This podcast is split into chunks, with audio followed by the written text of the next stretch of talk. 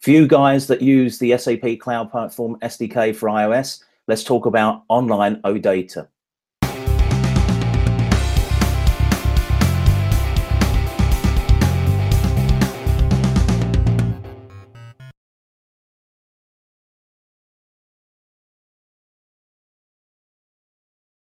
Hi, I'm Ian Thain. Welcome to SAP Code Talk, and I'm really pleased to have my old colleague, dare I say it, old with Evan. We've known each other for ages. Evan Ireland from from New Zealand. Thank you for joining me.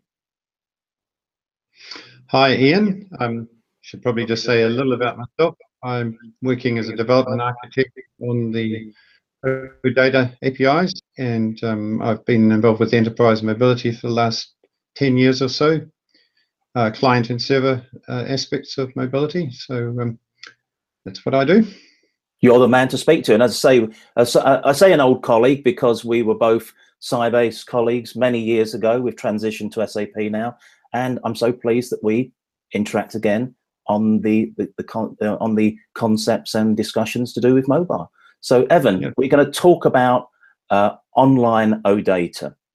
So let's start with a question. Let's let's get the ball rolling. Can you give me uh, an overview of the SAP OData?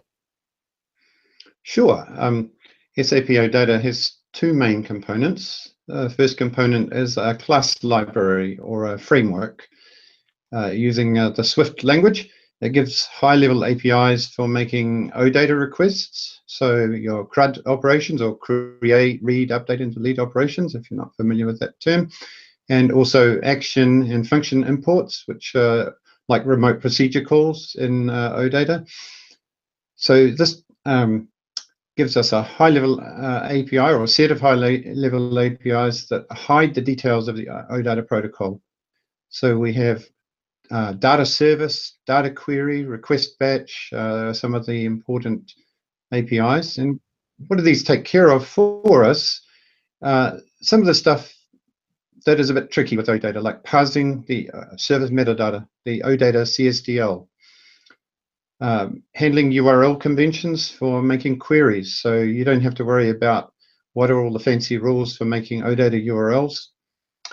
Uh, handling the network layer, the HTTP uh, request and response handling, and the formatting, uh, Atom or JSON format for the payload and requests and responses. The library takes care of all that for you. Now, I mentioned there were two main components of SAP OData. The second part is a code generator or a proxy compiler. And this generates classes for you. It generates source code, uh, strongly typed proxy classes. It generates them from your OData service metadata. And you use those proxy classes together with the library uh, when you're making your OData requests. So to give an example, for every entity type in your OData model, you'll get a class. It'll have properties and they'll have the appropriate type, like a string or an int or a double or a date or whatever.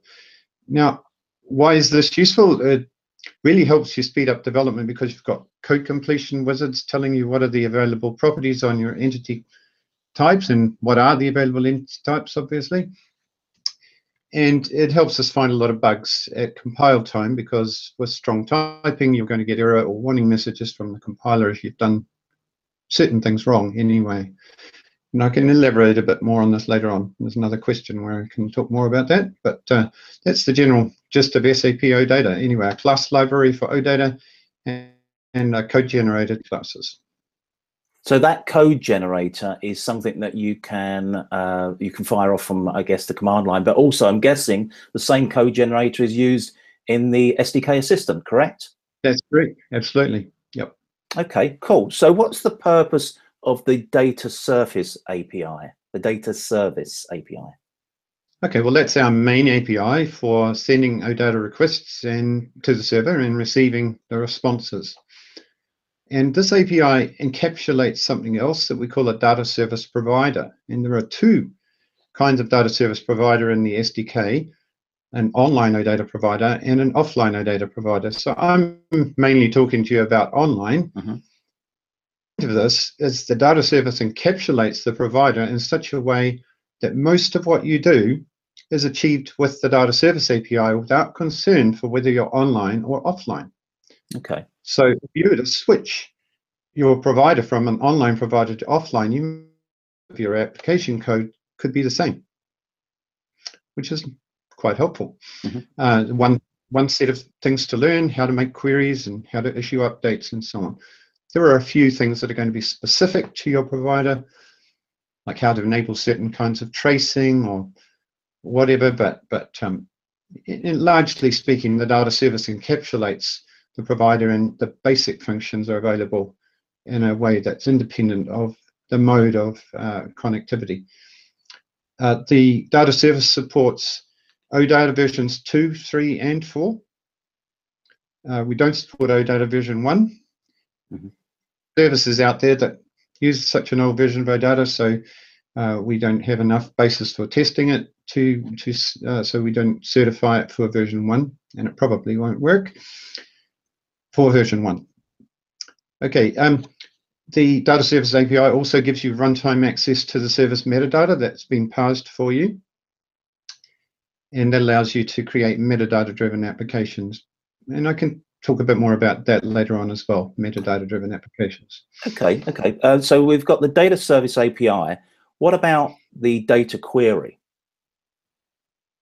Okay, well, um, this is what, if you're familiar with the term of a fluent API, um, so you use this to construct query URLs, but you're not really thinking in terms of a URL. When you use data query, you're just creating a query object.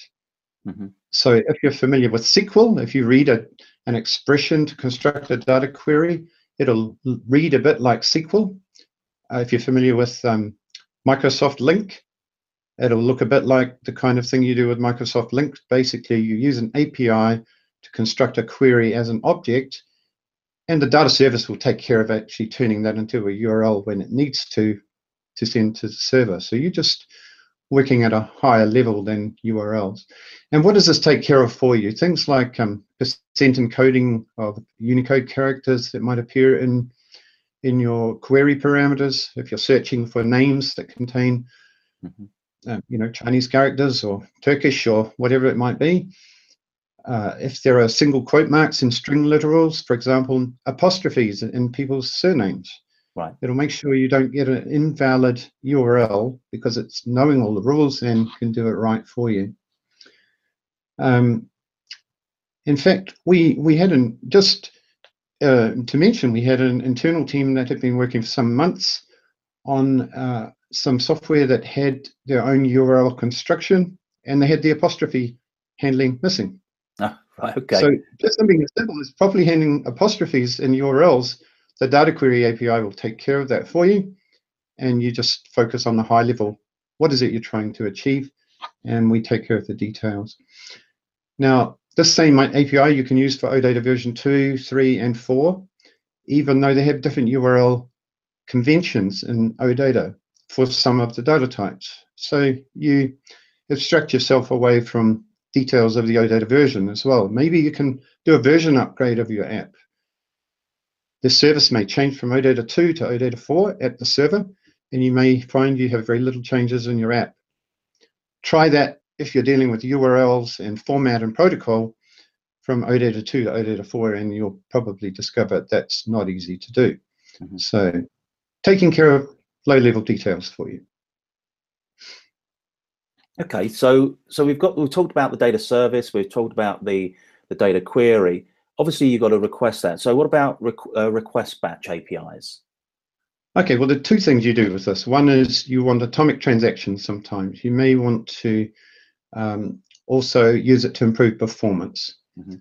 So in OData uh, lingo, transaction a change set. So a change set might be uh, a create followed by an update, followed by a delete and another update. And you want it to be atomic, like a database transaction. So you use a request batch to uh, to execute uh, change sets. You can actually put multiple change sets into one request batch, but each change set will be a separate transaction. Which is on the second point, if you're trying to improve performance, if you put multiple requests into a request batch, either change sets or data queries, then those go in a single request to the server, and that allows you to cut network latency, and that's highly significant. I'll give you an example. If you don't use request batches and you have three queries, each one takes 20 milliseconds in the back end, and then you've got 300 millisecond latency over the cloud. That's what I see sometimes in my testing from New Zealand to Germany over my cloud network connection. So uh, three queries might take one second to execute. Now, if you use a request batch, you can do 300 milliseconds plus 3 times 20, so about a one third of a second for the same three queries over the cloud uh, network connection. So that's really uh, an important thing to consider for performance tuning of your app. I know I knew that's why they they kept you in New Zealand. That sort of things for you to keep testing. uh, so, so um, yeah, you mentioned right at the start of our code talk um, the generation of proxy classes, and I've also read somewhere about the dynamic API. So, how do you decide whether you're going to use one against the other? Okay, it's a great question. So, if you're a data model in your application or your service metadata, your OData service metadata, if that doesn't change frequently, and you're quite happy to ship a new version of your application when the data model changes, then you would probably want to take advantage of that productivity and compile time checking that you get from the strong typing of proxy classes. Mm-hmm. So you have a class that has a person entity type, uh, represents a person entity type, and it might have name, date of birth, and you can wire those properties up to UI controls to display the appropriate fields. But what if you wanted to write a metadata driven application? Uh, sometimes we call these applications containers. Um, and an application like this can load some metadata it didn't know about in advance. You just give a URL for your service, it gets the metadata, and maybe that application could allow you to start querying the data and making changes to the data without that application having been having any advanced knowledge of the particular data model you're working with. A kind of generic app, a kind of a viewer editor app. Mm-hmm. Then you wouldn't be able to use proxy classes because they're not going to be known in advance for arbitrary metadata. So uh, dynamic API is the part of our API you use for that kind of uh, metadata-driven application. Now, you'll probably find out there uh, schemes that look like proxy classes and schemes that look like dynamic APIs for OData and for other protocols. But what may be somewhat unique is that you can have a single application using both. Mm-hmm. You can use proxy classes and the dynamic API. So you could make use of strong typing and you can still use metadata discovery maybe to access annotations. You may have um, display labels as annotations in your metadata and you may use the dynamic part of the API to pull the display labels out and feed into your UI layer, even though you've used proxy classes as well. And maybe you want to build some application framework for uh, presentation aspects that can use the dynamic uh, API uh, to display a form without you having to program a form with 10 edit fields because you've got 10 properties in in your entity. So your business logic might use the proxy classes and your presentation might use the dynamic API based on metadata. So you can mix and match. And that's fairly unique, I'd say. Excellent. I'm glad you mentioned that because that was going to be my my last question. Evan, thank you so much for joining me from New Zealand. I know it's late in the day for you, early for me. That's fine. Uh, really like to extend the invite to possibly have you back again in the future. Talk a little bit more about uh, online OData. But again, thank you for joining me. And thanks, Ian. Yep, it's been good to catch up.